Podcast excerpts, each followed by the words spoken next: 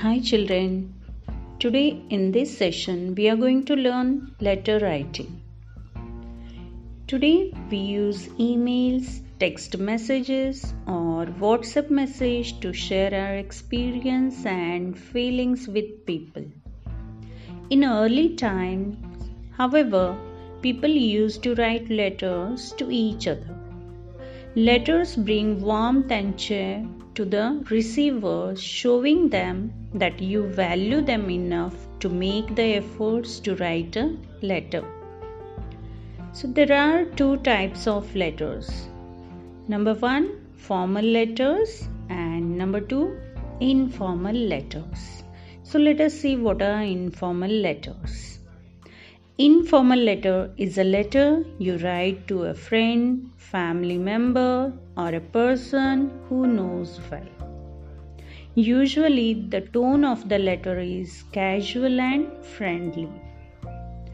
Friendly letters have five parts. Let us see what they are. Number one, the heading. It means sender's address. It consists of your address, means the person writing the letter, that person's address. Number two, date. It is written below the address. Number three, the salutation or greeting. The word dear is the most commonly used greeting. It is written before the name of the person to whom you are writing.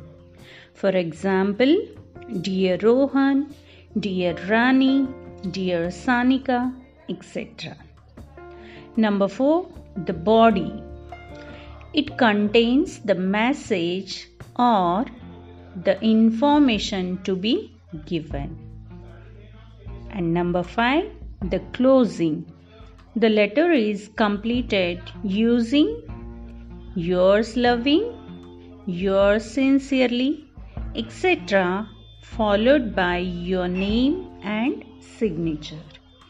So once again I repeat five parts of letter. Number one, the heading. Number two, date. Number three, salutation or greeting. Number four, the body. Number five, the closing. So children, I hope you understood letter writing. Thank you.